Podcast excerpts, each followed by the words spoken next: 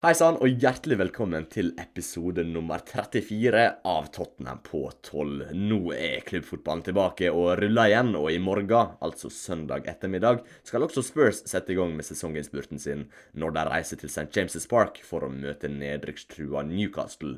Lars Peder, vi har jo diskutert Spurs sin mulighet for topp 4, der vi endte opp med at muligheter for at det skjer absolutt til stede, men da kan det vel ikke bli noe annet enn 3 poeng her vel?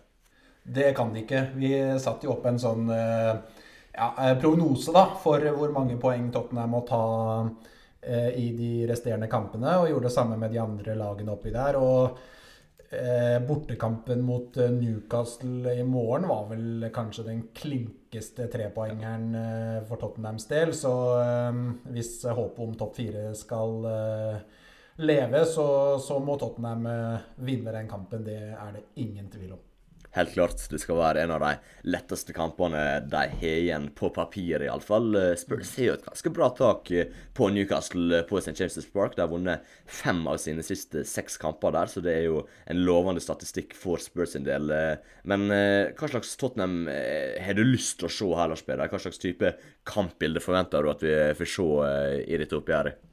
Vi fikk jo se et Tottenham-lag som slo veldig fint tilbake mot Villa I siste match før landskampene. Det som jeg lurer på nå jo om Tottenham viser seg fra den siden igjen, eller om de faller litt tilbake til det vi så før Villa-kampen. Før Villa-kampen. Så det var jo noe av det Mourinho også var veldig tydelig på I intervjuet etter matchen mot Aston Villa, at nøkkelen nå ligger I å levere på det nivået de gjorde mot Aston Villa I kamp etter kamp, og ikke bare som et resultat av at de har sett dårlig ut I matchen før. Så jeg håper å se et Tottenham-lag som bryr seg like mye, og som viser at dette betyr like mye som det vi så mot Aston Villa. Det kanskje egentlig det aller viktigste, synes jeg nå. Ja, til tross for et bra resultat og en god innsats mot Aston Villa I siste kamp før landslagspausen, så var det jo en ganske trassig veke for Tottenham med både tap I Nord-London Derby og en exit fra Europa ligan I 2 ganske begredelige kamper mot Arsenal og Dynamo Zagreb. Og selv om de fikk seg her I den siste kampen sin mot Villa, så var det en ganske trassig periode. Ser du på dette som en potensiell ny start for Tottenham, der de kanskje kan starte et bra run nå inn mot sesonginnspurten, og at de virkelig kan kickstarte de siste kampene med en seier her? Ja, det tenker jeg, fordi som vi var inne på I forrige episode, så ser ikke det kampprogrammet til Tottenham så halvgærent ut sesongen egentlig, Newcastle nå, og så kommer det jo et par tøffe kamper da, må vi si, mot United hjemme og Everton borte, men så det en del matcher etter det igjen som skal være overkommelige, så hvis de nå kan levere en god kamp da, og vinne og vise seg fra en god side mot Newcastle, og så kan de dra med seg deg inn I de 2 tøffe kampene som kommer etter det, og så forhåpentligvis I hvert fall ha 7 poeng på de 3 kampene, så har de faktisk et ordentlig utgangspunkt foran sesongavslutningen, og så Chelsea akkurat nå ligger under 2-1 mot West Brom as we speak, så og det var jo en klink 3-poenger vi satt for Chelseas del da vi laget denne prognosen, så jeg lover å håpe, Erik. Det det så absolutt, men da må det bli seier I denne kampen her, og I september så ble det jo faktisk 1-1 mellom disse lagene I en kamp der Spurs dominerte og spilte veldig, veldig bra rett og slett, men de klarte jo ikke å drepe kampen. Det blir jo ekstremt viktig for Spurs sin del å drepe kampen for at de skal unngå å havne I samme situasjon og posisjon igjen, ikke sant, Lars Peder? Det gjør det. Det var en kamp, det var fryktelig bittert å ikke vinne med den straffen på overtid der, det var vel den hendelsen på Erik Dager og hele den pakka. For øvrig en meget god Tottenham-kamp, husker jeg. Jeg husker jo, dette var vel en av de det var vel tredje serierunde, og vi hadde jo en del kamper forrige sesong hvor vi synes Tottenham var for dårlige til å ta tak på hjemmebane og dominere kamper og ha et eget godt etablert offensivt spill. Så jeg husker jeg ble veldig sånn positivt overrasket over akkurat den Newcastle-kampen, for den, der synes jeg de egentlig viste seg fra en god side.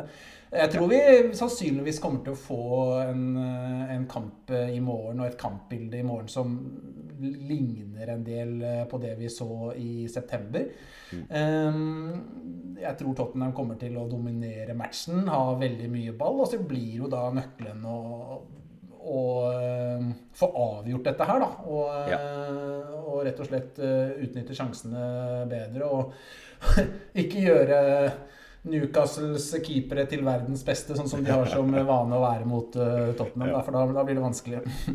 Helt klart, og så blir det veldig viktig å unngå cornerer og unødvendig frispark imot. Det vet vi jo alt om fra det forrige oppgjøret, der Carroll hedda ballen I handa på Dyer. Jeg var jo på besøk I Golden Cockerel-podden, og vi var jo ikke sånn veldig glad I var og hens-regel, akkurat nå husker jeg, men det blir viktig å unngå å sette seg selv I en posisjon der sånne situasjoner kan oppstå. Det blir helt avgjørende, men Newcastle de har jo 6 kamper på rad uten seier, og hadde en ganske begredelig kamp mot Brighton sist, der de tapte 3-0. Hvordan ser du på motstanden I denne kampen, Lars Peder? Det jo et lag som faktisk kjemper om å overleve og unngå nedrykk. Ja, det et lag som veldig fort kan rykke ned. Nå ser det ut som Sheffield United og West Brom spesielt Sheffield United jo nede, og West Brom ligger jo også veldig dårlig an, selv om de kanskje vinner I dag. Men Newcastle har en pil som peker feil vei, det det ingen tvil om. De har sett fryktelig svake ut I en del av de siste kampene, ble rundspilt mot Brighton. 1-1 hjemme mot Villa, 0-0 mot West Bromwich før det, 1-1 mot Roden. Altså de det et lag som jeg tror fort kan gå ned. Fryktelig grått lag. Grått altså, ikke godt. Aldri det viktigere å gjøre den R-en tydeligere enn akkurat det. Fryktelig dårlig svak lag, synes jeg, som egentlig har veldig lite å komme med, og som jeg synes også har store mangler defensivt, som de har bygget en del på det tidligere, men jeg synes det et lag det skal være fullt mulig å score 2-3 mål mot, så jeg holder Tottenham som ganske klare favoritter, og blir veldig skuffet hvis ikke de kommer derfra med en god prestasjon og 3 poeng også. Helt klart, det skal være mulig å skåre mål på dette laget, og så jo faktisk Callum Wilson sannsynligvis ute. Det jo et stort tap for deg, han har skåret 10 mål I ligaen denne sesongen. Neste mann på lista jo Miguel Almerón med 4 mål, så det jo et ganske stort gap der, og deretter kommer jo blant annet Allan Saint-Maximin, som skåret 2 mål og levert 3 assist I ligaen denne sesongen. Han også jo potensielt ute, eller kan spille litt av kampen, tror jeg. Han har trent med laget denne veka, men han ikke helt fit, så jeg tviler på at han spiller mer enn 60 minutter. Han har ikke sånn veldig imponerende tal, 2 mål, 3 assist, det jo ikke sånn veldig store tal, men han ekstremt viktig for Newcastle når det gjelder det å få en pause fra at motstander maler på, og kommer på bølge, gang på gang, og han god til å dribble sitt av press, skaffe frispark, forflytte laget fremover I banen, så hvis han og Callum Wilson ute, så må det absolutt være muligheter for å også kunne holde nullen for andre kamp på rad. Men laguttaket, Lars Peder, det blir jo veldig, veldig interessant. Nå det jo 2 veker siden sist vi så Spurs spille, og det litt spillere som tilbake, både Son og Lamela tilbake. Hvordan vil du sette opp den fremre fireren, altså de som spiller foran sannsynligvis da Høybjerg og Ndombele på midtbanen? Hvem tror du kommer til å bli foretrukken av Mourinho der? Ja, det litt vrien, altså. Det kamp om plassene nå. Nå jo Lamela tilbake fra suspensjon, og Son tilbake fra skade blir det meldt. Så det klart at det jo... For meg så virker det ganske sannsynlig at Carlos Vinicius havner på benken.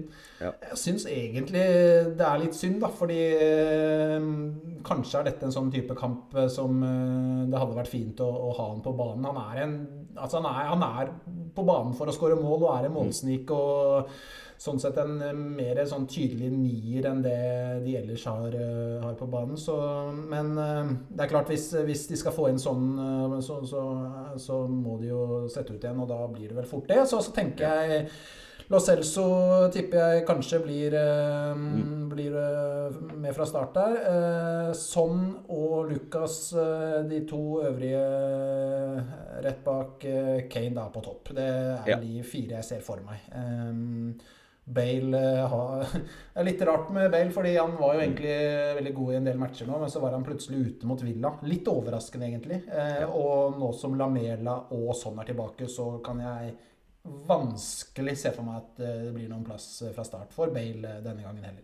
Ja, det en litt sånn merkelig situasjon, for han leverte jo veldig, veldig bra et par kamper, men så kom jo uttalelsen om at han sannsynligvis ikke blir det neste sesong, og jeg tror det satt en liten demper på Mourinho sin villighet til å bruke han, og hvor mye han faktisk committet til prosjektet. Men ja, sånn kommer garantert inn i laget hvis han 100% frisk. Lucas jo fryktelig vanskelig å droppe, og så håper jeg også at Gio Lo Celso får spille, og at han får på kamper på rad der kan spille seg i form. Men så det jo veldig, veldig hardt for Vinicius å bli droppet her. Han skåret jo sist, og det jo en kamp som kanskje kan passe han ganske bra, så det ikke umulig at vi får se han, men jeg også tipper at han blir droppet her. Men på midtstopperplass jo Toby Alvarez også tilbake. Roden og Sanchez spilte jo i lag i forrige kamp. Tror du de får fortsette, eller skal Alvarez bryte seg inn i midtforsvaret der? Han har noen valg han må ta bak der også. Både med tanke på Toby som kommer inn igjen, og Aurier versus Tanganga. Jeg håper og tror vel kanskje også at han fortsetter med Sanchez og Roden. Ja. Synes det funket veldig bra. Roden har vært veldig god i landskampen også nå, meldes det om. Så jeg ser vel ikke noen grunn til at Mourinho skal splitte opp stoppeparet sitt. 10 sekunder igjen, Erik. Høyrerekken da, med Tanganga eller Aurier. Hva tenker du der? Den veldig vanskelig. Jeg håper jo Aurier får spille, for jeg synes han har hatt en god sesong egentlig. Jeg synes det har vært merkelig greier der. Så lenge Doherty ikke spiller, så jeg fornøyd egentlig. Han skadet. Han og Davies skadet, så det supert. Nei, det var stygt. Vi får håpe Reguilón tilbake på venstrebacken da, siden Davies ute. Det blir veldig viktig faktisk. Men vi rakk ikke å snakke om så mye mer i dag. Vi fikk jo pratet litt om kampen, så satser vi på at det blir 3 poeng, at det vår seier når vi prates igjen på denne podden, Lars Peder. Så prates vi igjen snart. Ha det bra.